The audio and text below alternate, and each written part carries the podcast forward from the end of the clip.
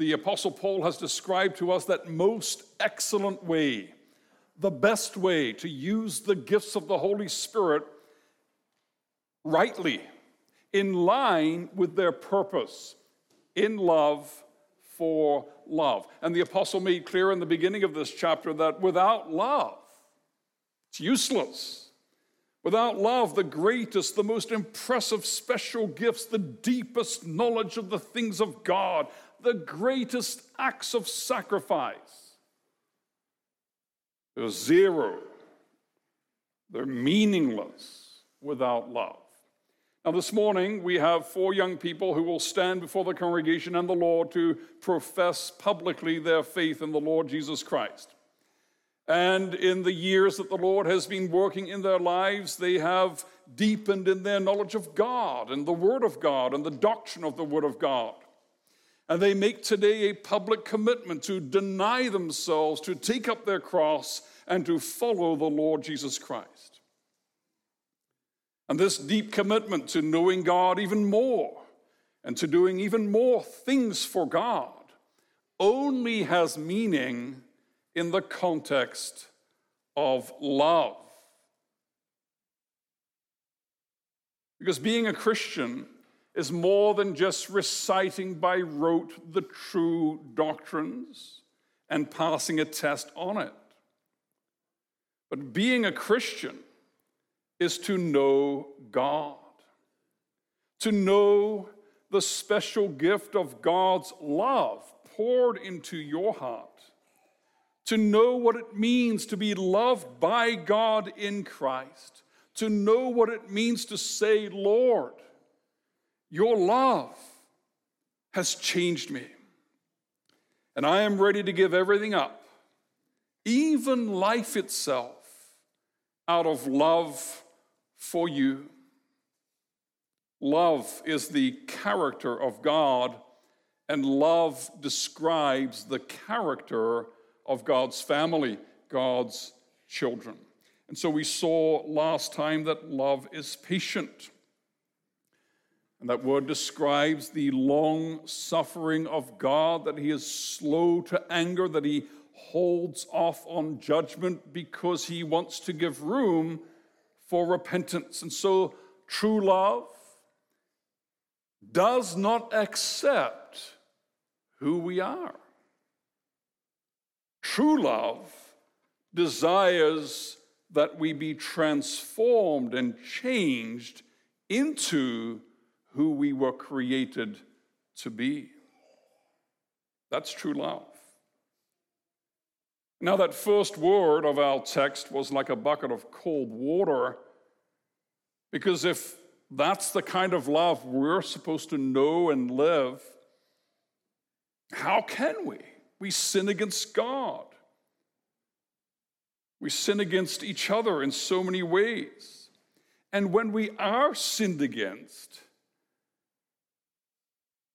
that incites in us a natural desire for vengeance, for satisfaction, for punishment. We, we see people that are in sin against God or against ourselves, and we say they've got to suffer the consequences of their error. And we are quick to demand that others pay, and we are slow to seek in love the repentance of our brother, especially when the sin is against us. That's really hard to deal with. Who amongst us, starting with the person in the pulpit, who amongst us can suffer mistreatment and seek reconciliation instead of vengeance? Now, you remember Matthew chapter 5, the Sermon on the Mount, where the Lord Jesus instructed us similar things. He says, if you're going to worship, and you realize that there is brokenness in the relationship between you and your brother, you and your sister, and you have not done everything in your power to seek healing, to seek restoration, to seek reconciliation, then your worship is a great big zero. And so you've got to stop. Do not proceed. Leave your gift there before the altar. Go back and deal with it The Bible tells us that if you know God's love, then you are compelled to love. You can't not love if you know the love of God. John writes this in his first letter, chapter 4, verse 20 We love because he first loved us. If anyone says, I love God, and hates his brother, he is a liar. For he who does not love his brother whom he has seen cannot love God whom he has not seen. And this commandment we have from him whoever loves God must also love his brother.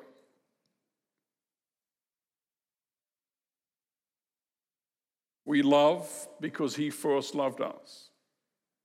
That's how you can tell if someone's a Christian, if the love of God dwells in them. And so, this word patient is a glorious word in this first word of the description. But we have to understand, as we saw last time, that it's not patient in the sense of looking uh, the other way when there is sin, of sweeping sin under the rug, of pretending everything's okay. That's not what the scripture teaches at all. But the patient love of God and the patient love which He requires and gives to us is that love which is willing to take whatever time and effort is necessary to deal with sin. The only way that sin can be dealt with, that it is acknowledged, that it is exposed, that it is confessed, that it is repented of, and that it is washed away in the blood of Jesus Christ. So, love is patient. Now, love is kind. And this is the word we're going to concentrate on this morning. Love is kind. Now, there is a false, fake kind of love. It's a love which is unkind. It is a love which is always demanding. If she really loved me, she would do this or do that. And when someone doesn't speak or act or think according to the expectations that we have created in our minds, then we conclude that they don't really love us. And this is one of the greatest destroyers of relationships unfulfilled expectations. We have this whole set of things in our mind. If they really loved me, they would do this, they would say that. The other person often doesn't even know what that list is, but they keep failing and we keep getting disappointed. That destroys relationships. And this, this false love is unkind, it, it crushes. John Steinbeck's story of mice and men describes a mentally deficient man who is, is, has great strength, strength that he doesn't even realize he has. And, and he loves cute little things and he, and he loves to pet the cute little puppy because it's so soft. But he, as he tries to love this little puppy, he ends up crushing it and killing it.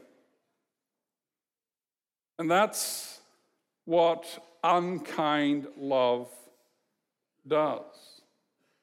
There are many who do not have the excuse that they are mentally deficient. They're in their right minds, and yet they choose to crush their loved ones in love.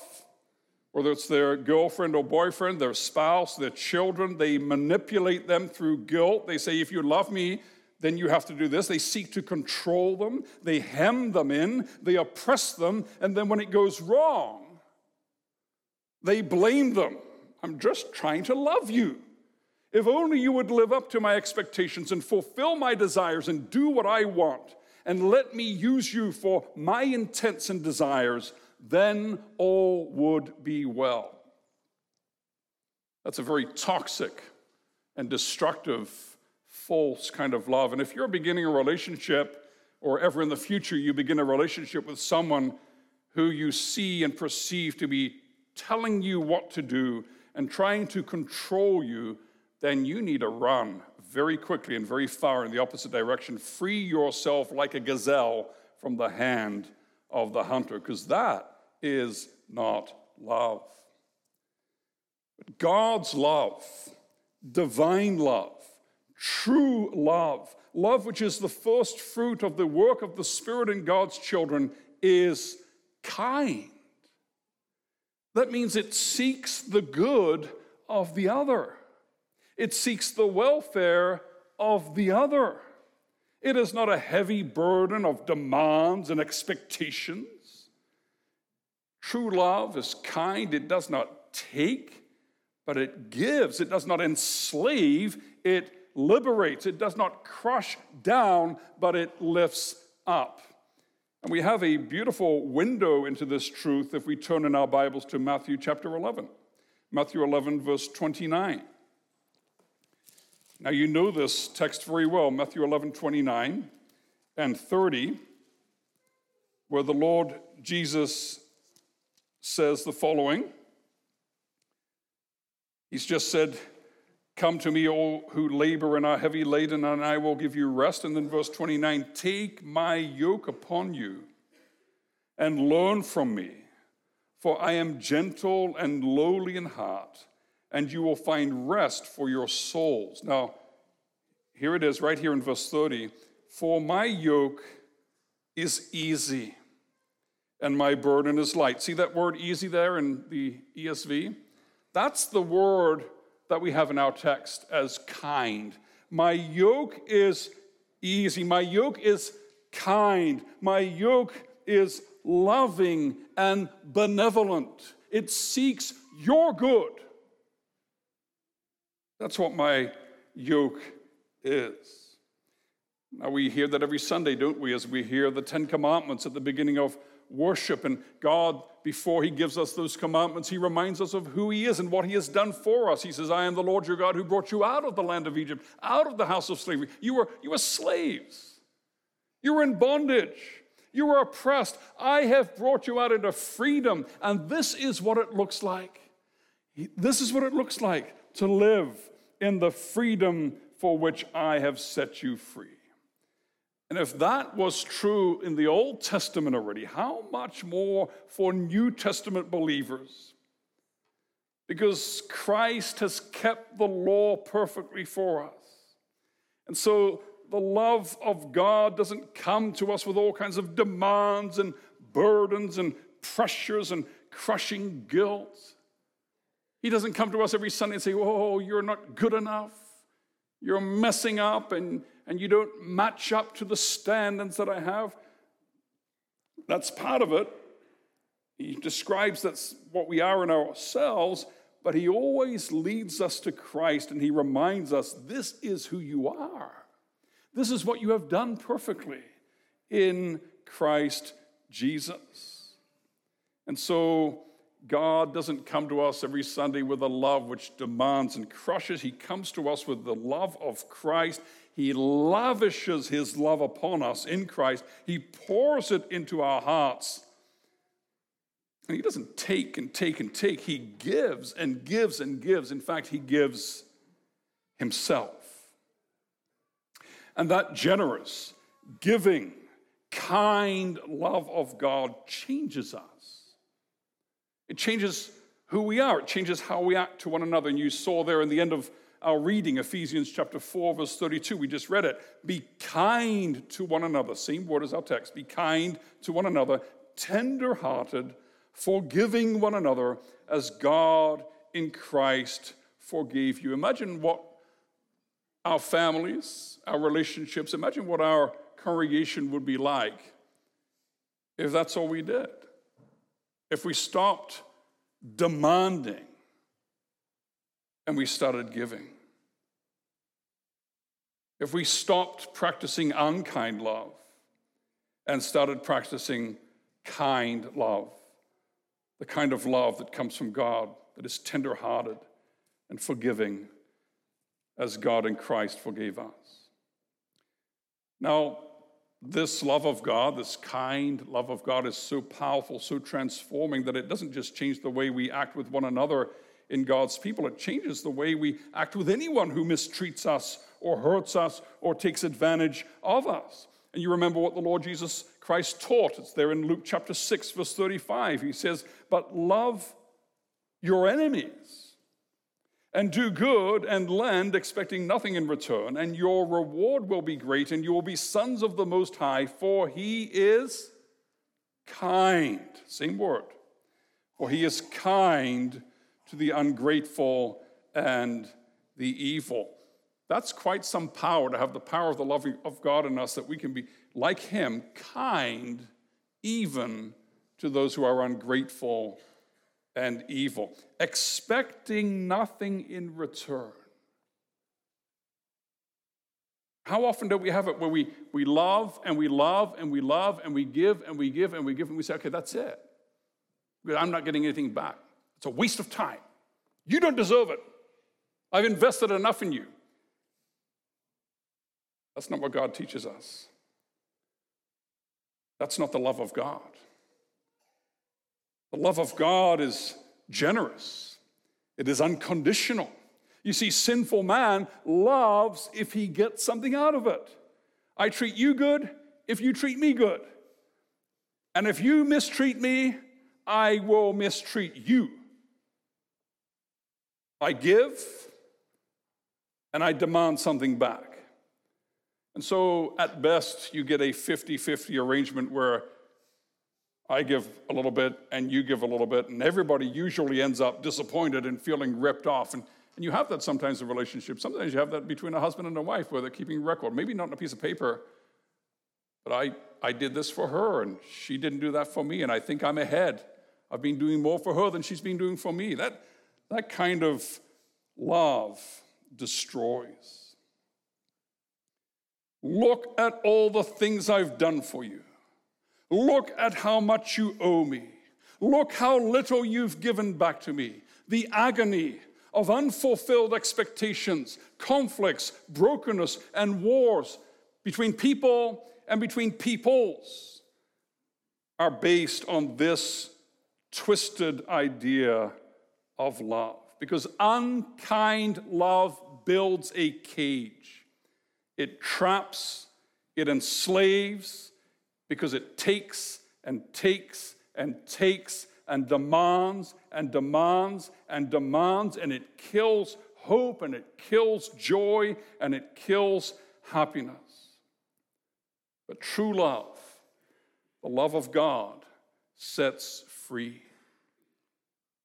It gives and it gives and it gives, expecting nothing in return. For God so loved the world that he gave, he gave his only begotten Son. God so loved the world that he gave himself and he smashed the cage and he said to us, Be free, be who I have created you to be. That is the character of true love. You know, the world tells us love is love, and that means that you just accept people exactly the way they are and no matter what they do. That's not love. True love, the love of God, does not accept who people are in their sin.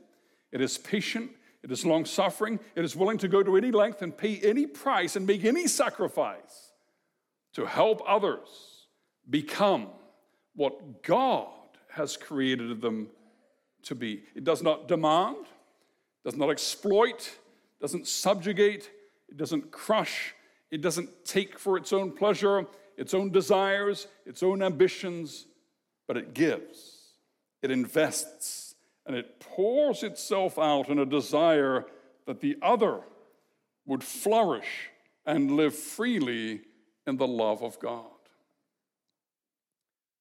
That's what God did.